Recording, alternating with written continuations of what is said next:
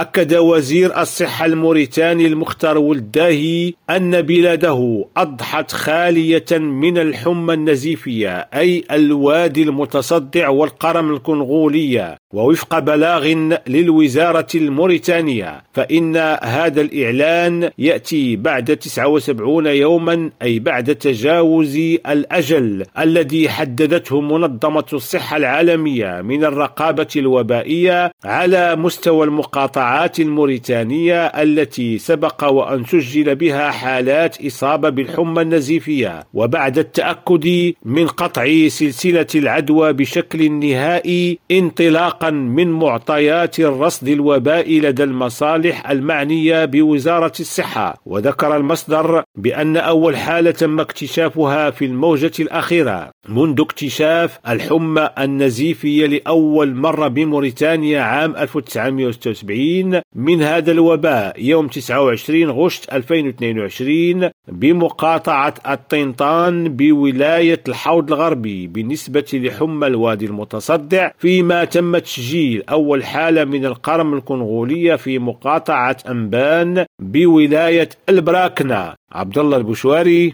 ريم راديو نواكشوط.